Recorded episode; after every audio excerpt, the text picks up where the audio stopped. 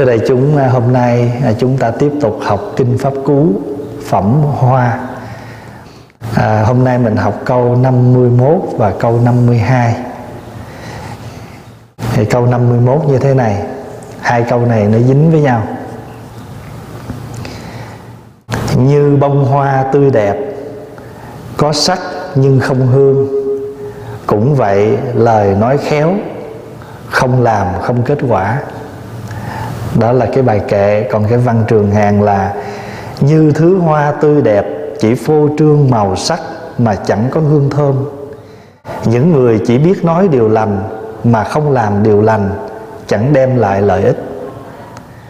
Câu 52 như bông hoa tươi đẹp, có sắc lại thêm hương. Cũng vậy, lời khéo nói có làm có kết quả. Như thứ hoa tươi đẹp vừa có màu sắc lại có hương thơm. Những người nói điều lành mà làm điều được điều lành sẽ đưa lại kết quả tốt. Hai cái câu này rất là thực tế. Và dù chúng ta không phải là một phật tử không biết gì à, những bài kệ như thế này nhưng chúng ta vẫn biết một điều căn bản là à, mình nói mà mình làm thì nó sẽ có kết quả tốt thì à, cái câu này nó có hai trường hợp để mình hiểu. Thì à, một hôm là ngài a nan được đức phật à, nhờ đến thuyết giảng cho hai bà hoàng hậu của vua ba tư nặc. Thì trong đó, đó bà bà bà hoàng hậu lớn thì có nghe nhưng mà không có tiếp thu.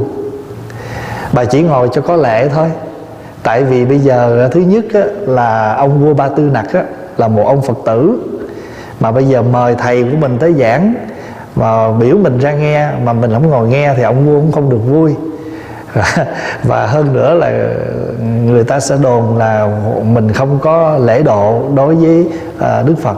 Cho nên bà cố gắng bà ra đó bà ngồi.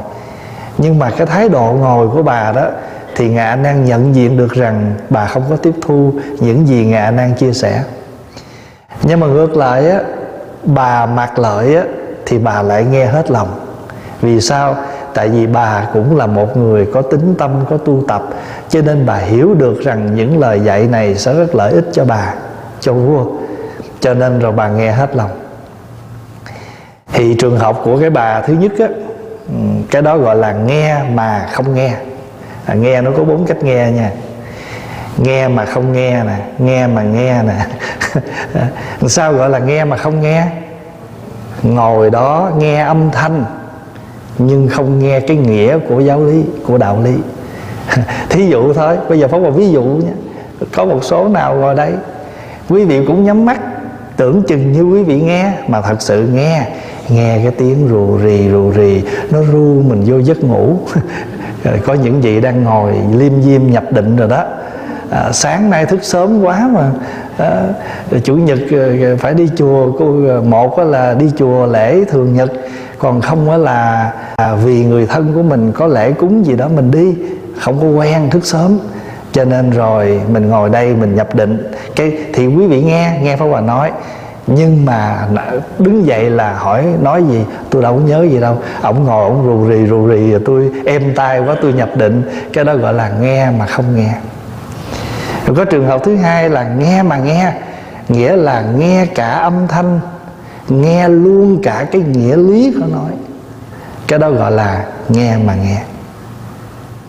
Còn có những trường hợp á, không nghe mà không nghe. Nghĩa là người không còn có cái tin gì nữa. Không? thì ngã a nan trở về, thì thưa với đức phật là con đã làm xong nhiệm vụ phật giao là đi vào trong hoàng cung nói chuyện cho các bà phi nghe. Rồi đức phật mới hỏi, bữa nay làm ăn sao? Thường thường trong chùa các thầy hay có cái từ, ví dụ như giỏi đệ tử đi giảng, đi tổ chức khóa tu, là một mình đi làm cái công việc phật sự và mình làm sao để mình tổ chức thành công một khóa tu thì như là một ờ, trong chùa nói đùa là đi làm ăn, không phải là mình đi kiếm tiền, mà mình đi đi giáo hóa. Thì hòa thượng về các sư phụ hay hỏi, bữa nay con đi làm ăn sao, có thành công không? Nghĩa là mình tổ chức khóa tu có tốt không? Những bài pháp thoại của mình có chất lượng không? Hay là mình chỉ lên mình nói hết giờ mình xuống mà cái, nhiều khi cái bài pháp thoại nó quan trọng lắm. Cái bài pháp thoại đó phải chứa đựng cái đạo lý gì, cái truyền tải, cái thông điệp gì cho người nghe?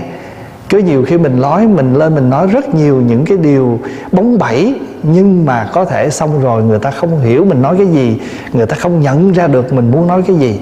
Đó, thì cái bài pháp đó phải có chất lượng. Nhiều khi mình nói ngắn, nhưng mà có chất lượng. Còn mình nói nhiều, nói dài mà không có chất lượng. Thí dụ vậy cho nên rồi hỏi con đi làm ăn sao? Nói già bạch đức thế tôn. Hai bà bà hai bà chánh hai bà hoàng hậu và con bà nghe bà không nghe. À, thì nhân cái cơ hội đó đức phật mới nói câu thứ nhất này. Không? như bông hoa tươi đẹp có sắc nhưng không hương. Cũng vậy lời khéo nói không làm không kết quả. Nghĩa là mình có ngồi đó mình nghe nhưng mình không có tiếp thu thì cũng không được hoặc là ngược lại, mình có tiếp thu, nhưng mà mình chỉ tiếp thu cái chữ nghĩa mà mình không có ứng dụng thì cái đó nó không có lợi lạc không có phải chuyện đạo lý trong đời sống không đâu, mà bất cứ cái gì trong đời sống này, mình học mà mình không ứng dụng thì dĩ nhiên cái đó nó không thể nào thuần thục được, có phải không đó. thí dụ như là ừ, các thầy, các cô mới vô tu Ờ, Pháp Hòa thường hay ờ, đề nghị là cho các vị lên làm chủ lễ Hướng dẫn các thời kinh thường nhật ở chùa. Rồi lên tập thỉnh chuông, thỉnh mỏ Thậm chí mỗi chủ nhật cho thỉnh chuông trống bát nhã. Để làm chi? Để cho nó thuần thục, nó quen cái tay Có chuyện lễ là bước lên là làm được liền.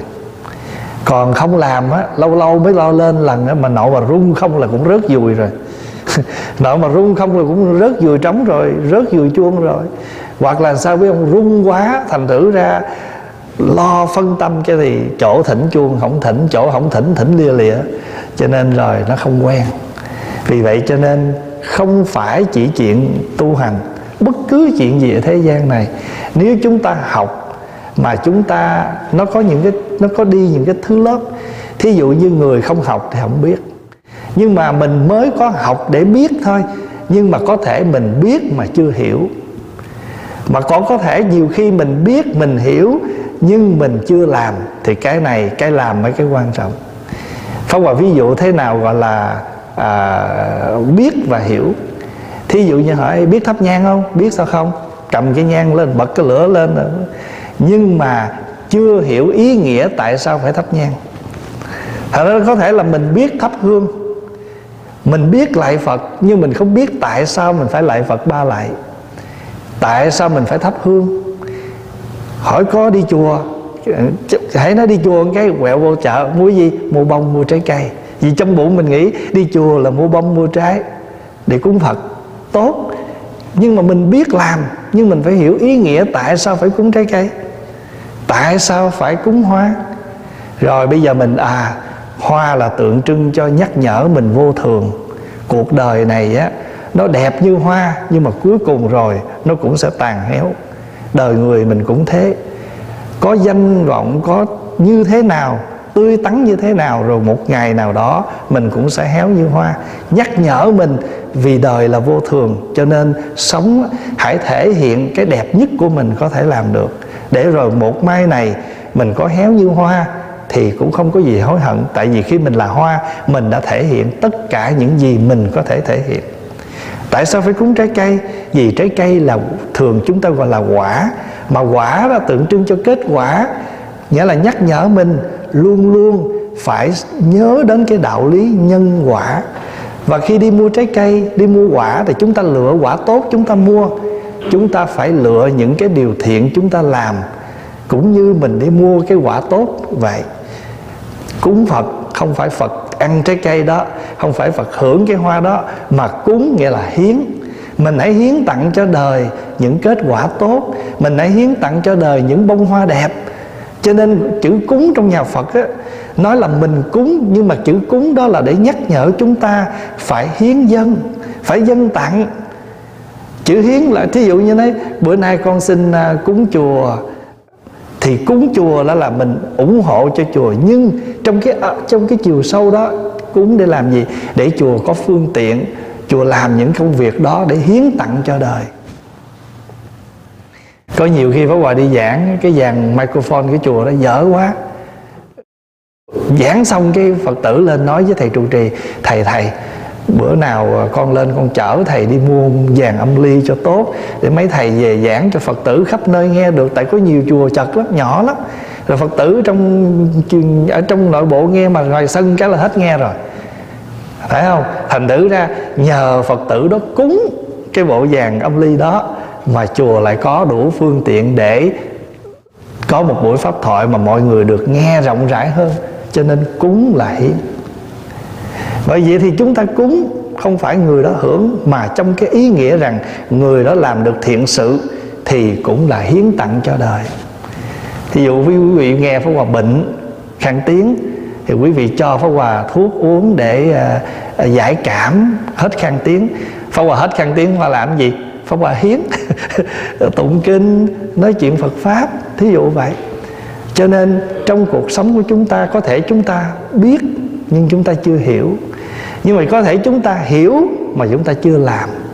Mà nếu chúng ta chưa làm thì cái hiểu biết đó nó chỉ mới là phần sơ, mà nó chưa là cái phần chính yếu của cuộc sống. Giống như mình rầy con mình á, sao mà ba nói hoài, con không biết gì? Dạ con biết mà ba.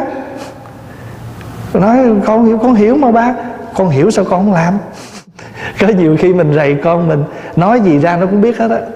Nói gì ra nó cũng hiểu hết á, nhưng mà nó không làm gì hết trơn. Nó không làm thì mình khó chịu. Mà thật sự tại sao mình muốn nó làm? Là vì mình muốn tương lai nó tốt. Vì mình biết rằng mình đâu có sống đời với nó đâu. Mà để nhắc nhở nó hoài.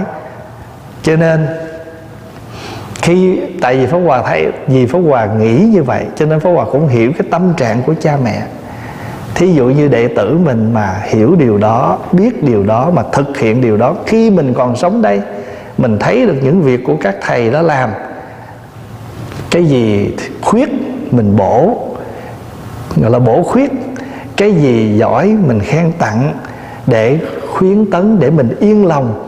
Mai mốt mình có đi, mình cũng yên lòng là người đời người sau đã có kế thừa, có cái tiếp nối công việc của mình đó là cái tâm nguyện của một người thầy. Thì cha mẹ cũng thế thôi. Nhiều khi thấy sống, con mình nó sống dở quá, mình lo, vì còn mình mình còn bao bọc nó.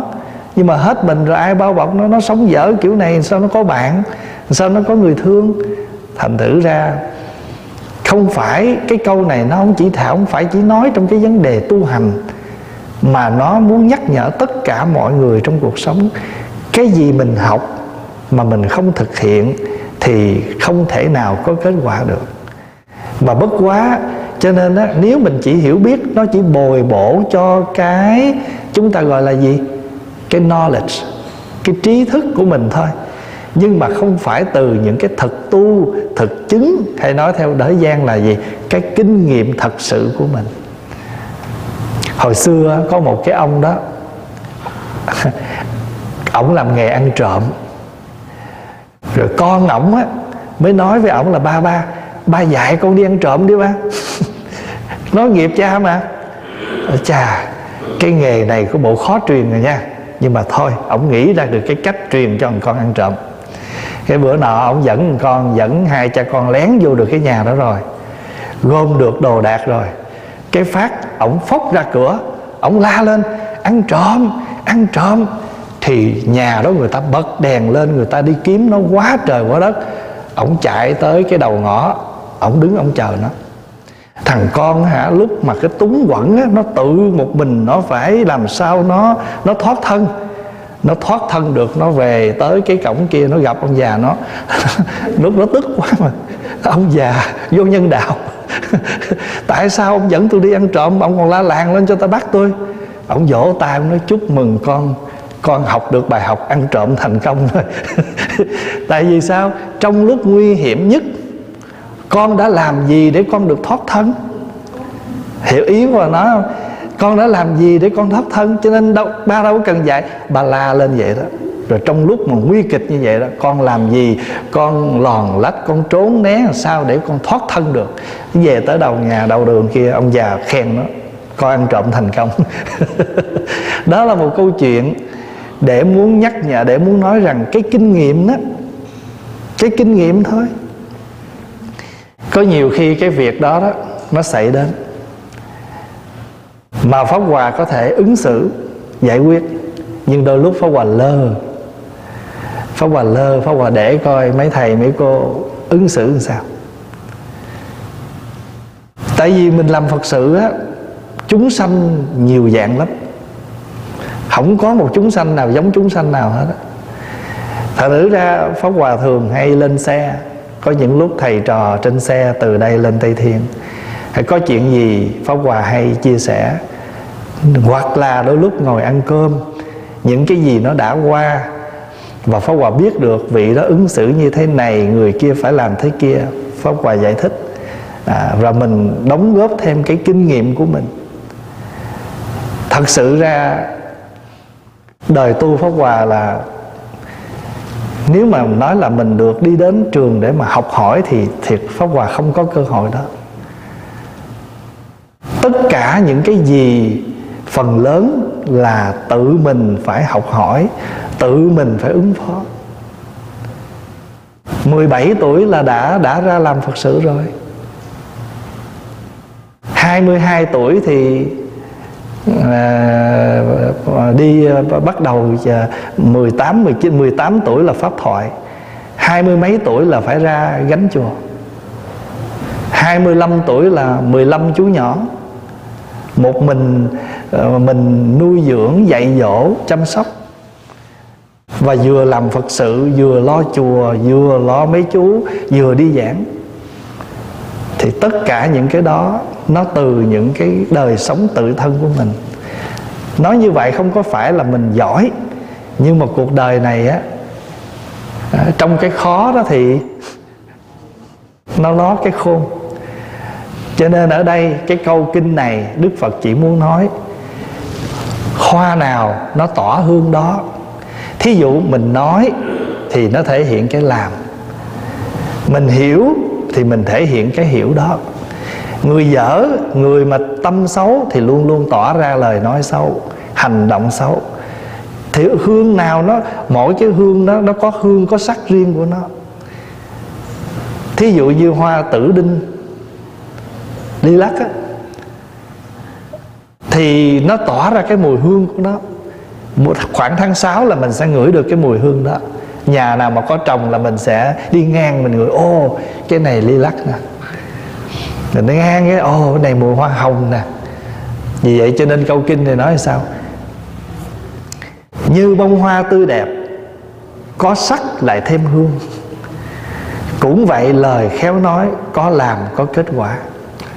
Đó là hai cái câu kinh mà cái ý nghĩa thứ nhất là đức phật nói giống như bà hoàng hậu kia ngồi nghe nhưng không có thực hiện những gì mà mình đã nghe không tiếp thu những gì nghe thì cuộc sống này cũng thế thôi. Chúng ta có nghe mà chúng ta không áp dụng thì nó không có kết quả.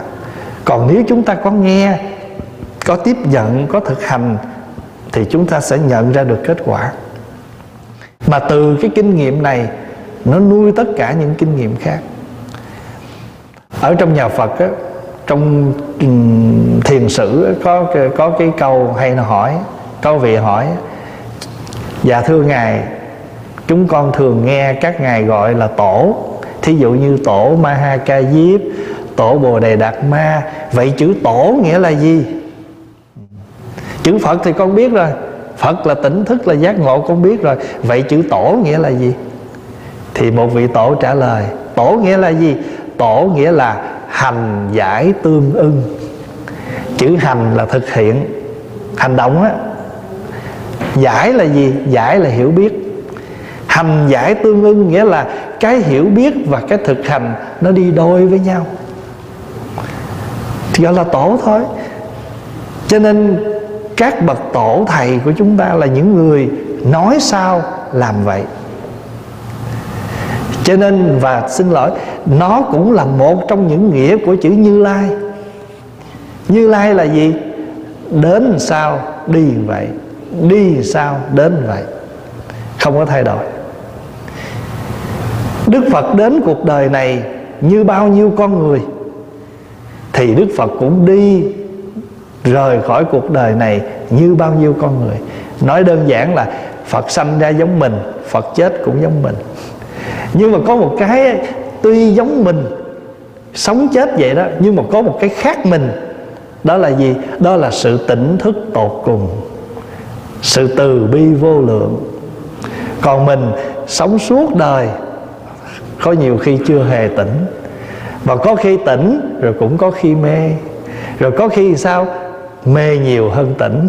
Và có khi tỉnh thì tỉnh mà mê vẫn mê cho nên mình á, tỉnh mê suốt ngày qua lại. Vì vậy mà một vị thiền sư ngày mới làm bài kệ đó. Lưỡi vướng vị ngon tai vướng tiếng mắt theo hình sắc mũi theo hương. Lên đên làm khách phong trần mãi. Ngày hết quê xa vạn dặm đường. Mình cứ sống mê tỉnh lát hối hận lát nóng tức chửi bới. Chửi bới xong cái hối hận xin lỗi. Suốt đời vậy mà mình cứ sống sai chết mộng. Biết nóng là dở mà khi tỉnh thì xin lỗi.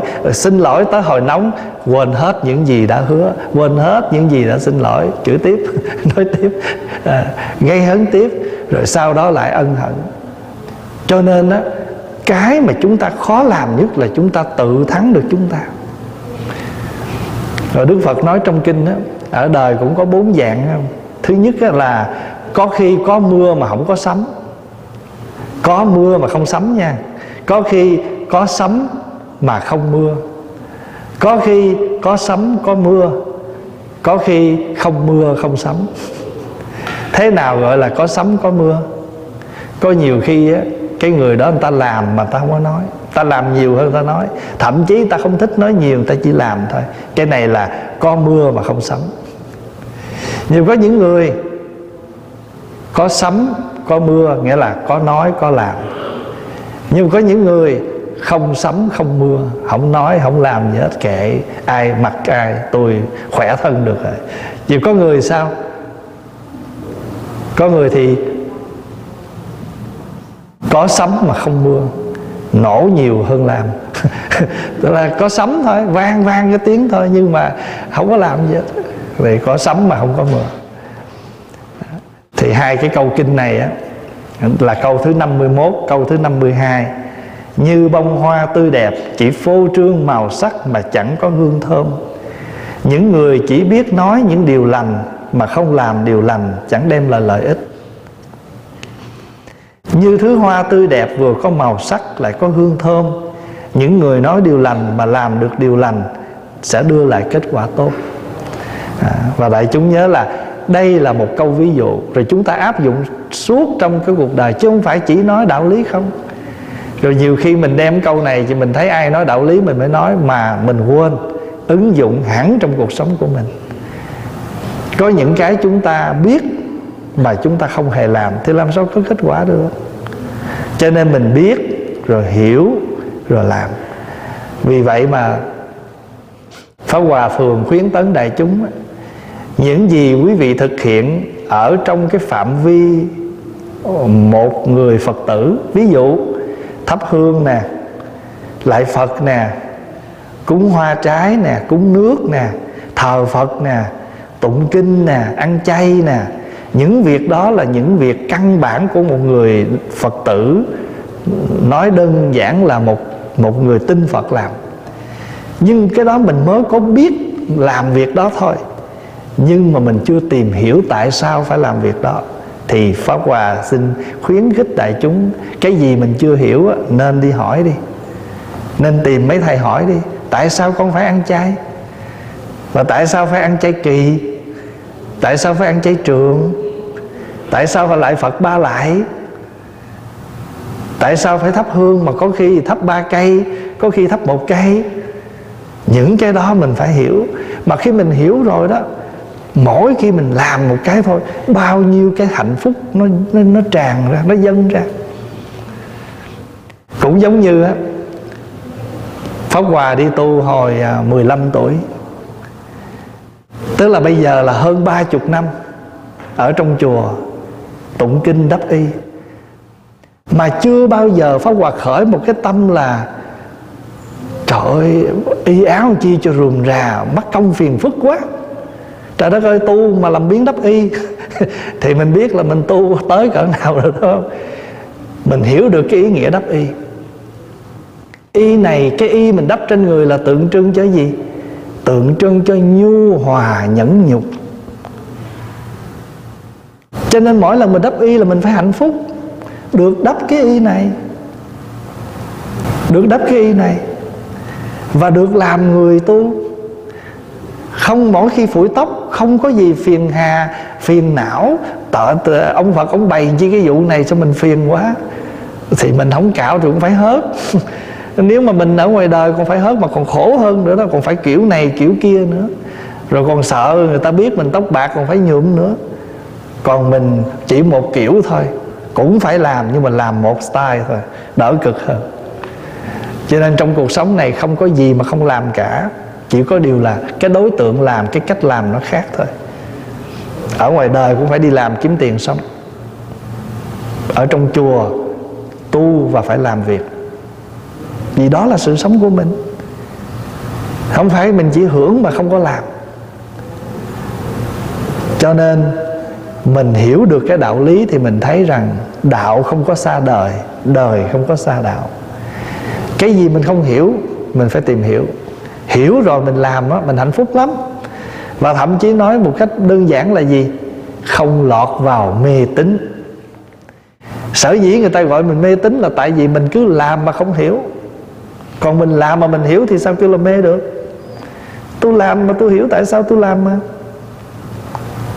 Vừa rồi có một cái đám tang ở trong em minh tinh này. Bà cụ bà mất mà con cái rất là đông.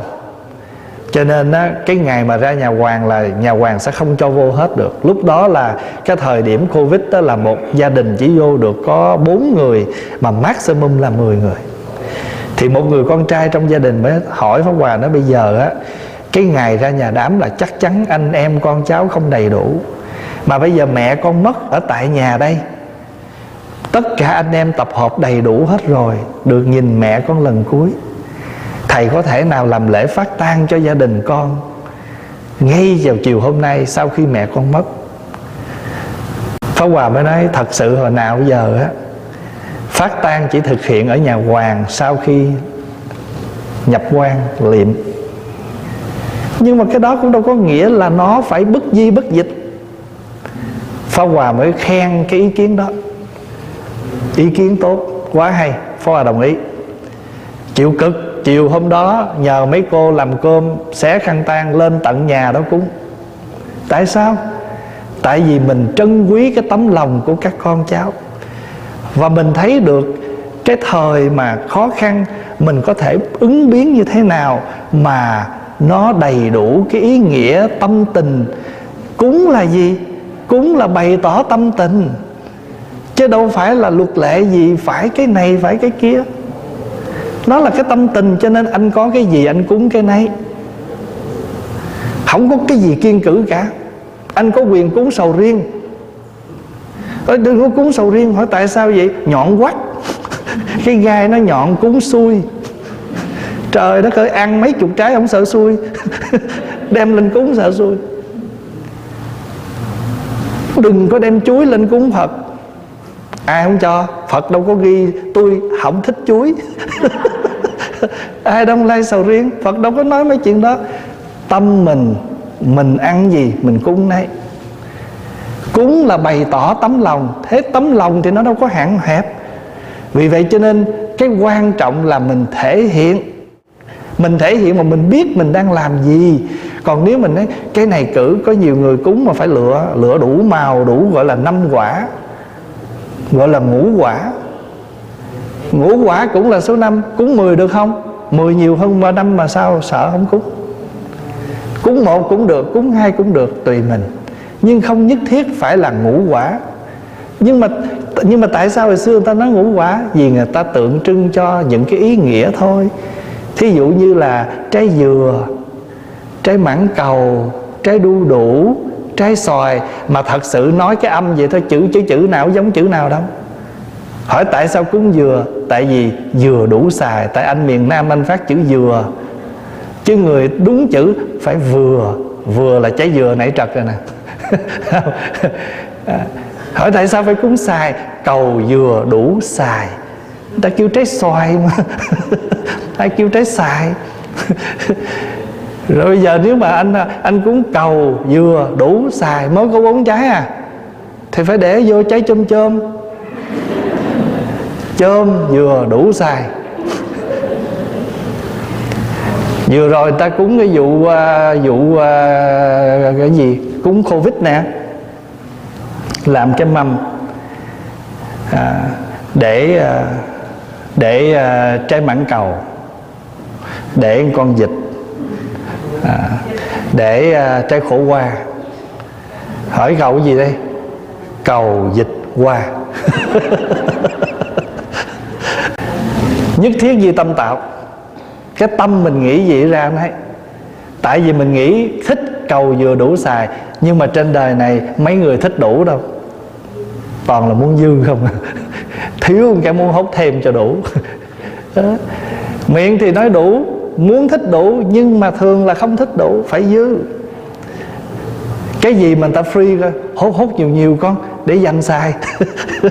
Cái ai đấy thôi đủ rồi con, mình lấy đủ xài để người khác xài. Ít lắm. Cho nên những lúc như vậy đó, mình tự mình nhìn lại cái tâm mình khởi niệm lúc đó. Phải cái gì mà mua mà phải mất tiền đó thôi mua đủ rồi. Nhưng mà hãy cái gì mà người ta cho miễn phí là phải hốt dư. Nhiều khi mấy đứa con hỏi má đủ rồi má. Kệ ta cho mà con hốt dư để xài. Thật ra thưa đại chúng tất cả những cái đó không có gì tội lỗi hết. Pháp Hòa nói vậy có nghĩa là ở à, cái này tội không? Nhưng mà mình có cơ hội mình nhìn lại. Mình nhìn lại từng cái tâm niệm hành khởi của mình thì Đức Phật gọi những cái tâm đó là gì biết không? Những cái tâm đó gọi là chi mạc phiền não hoặc là những cái tâm sở. Tâm sở tức là cái tâm đi theo nó. Thí dụ như mình khởi tham, nhưng mà chi tiết của cái, thể hiện cái tham nó làm sao? Trong tâm lý, tâm tí trong tâm lý học Phật giáo nói rất là rõ những cái tâm như vậy. Có mình, có những cái tâm sở thiện và tâm sở bất thiện khi mà cái tâm bất thiện nó khởi lên thì sẽ có những cái chi tiết của cái tâm bất thiện. Phá Hòa ví dụ như mình khởi tâm hỷ xả thì cái tâm mà những cái tâm chi tiết để làm sao giúp cho mình hỷ xả đây? Cái nó khởi lên thôi kệ đi nít mà. Ha, thôi kệ đi người ta lỡ lời mà thôi kệ đi à, người ta lông lúc mà người ta nóng giận người ta không có suy nghĩ buồn tan chi? Khi mình muốn hỷ xả rồi tất cả những chi tiết để bảo để mà ủng hộ cho cái tâm hỷ xả mình nó khởi lên. Còn nếu mình muốn bắt nhặt rồi ha nó khởi lên luôn. Nhỏ mà hỗn à, à, rồi gì nữa? À, nghèo mà làm pháp. Đủ thứ những cái thứ khác nó xen vô để nó ủng hộ cho cái tâm không hỷ xả thì những cái trường hợp đó gọi là tâm sở. Có qua ví dụ về đây chúng dễ nhận không? Khi mình khởi bất cứ cái gì lên thì có những cái chi tiết nó đi theo. Nếu thiện thì những cái thiện nó sẽ sinh ra để nó ủng hộ cho cái thiện. Nếu bất thiện thì cái những cái bất thiện nó sinh ra để nó yểm trợ cho cái bất thiện. Cho nên, tu hành để làm gì? Để thấy ra cái đó. Mà thấy cái đó rồi mình điều phục nó, mình chỉnh nó mình chỉnh nó thôi. Để làm chi? Khi nào cần thể hiện cái gì mình thể hiện mà sống không có dở, không có ràng rỡ. Tu không phải để thành phật. Khỏi cần thành phật, thành thánh vậy đó. Cứ thành một con người sống biết điều, biết chuyện cái đã. Mình biết mấy cái đó một cái rồi, làm phật không khó, làm thánh không khó. Mà làm người khó lắm mà tại sao biết không? Ở rộng thì người cười ở hẹp thì người chế. Ờ, mình xây qua mình nói này thì được lòng người này thì mất lòng người kia. Mình làm việc này thì được mất lòng người này thì lại người kia ủng hộ. Quý vị thấy đó. Cho nên á tu với phật dễ lắm. Nói gì phật cũng ngồi làm thinh à. Cúng gì phật cũng không chê hết á. Còn người với nhau á, cho nó có ăn thôi mà nó chê khen đủ thứ à. cho nên tu với con người khó hơn. À, thôi thì hôm nay à, Pháp Hòa chia sẻ với đại chúng hai câu trong bài kinh Pháp Cú ha. À, như bông hoa tươi đẹp có sắc lại thêm hương. Lời nói dù gắm hoa không làm không kết quả.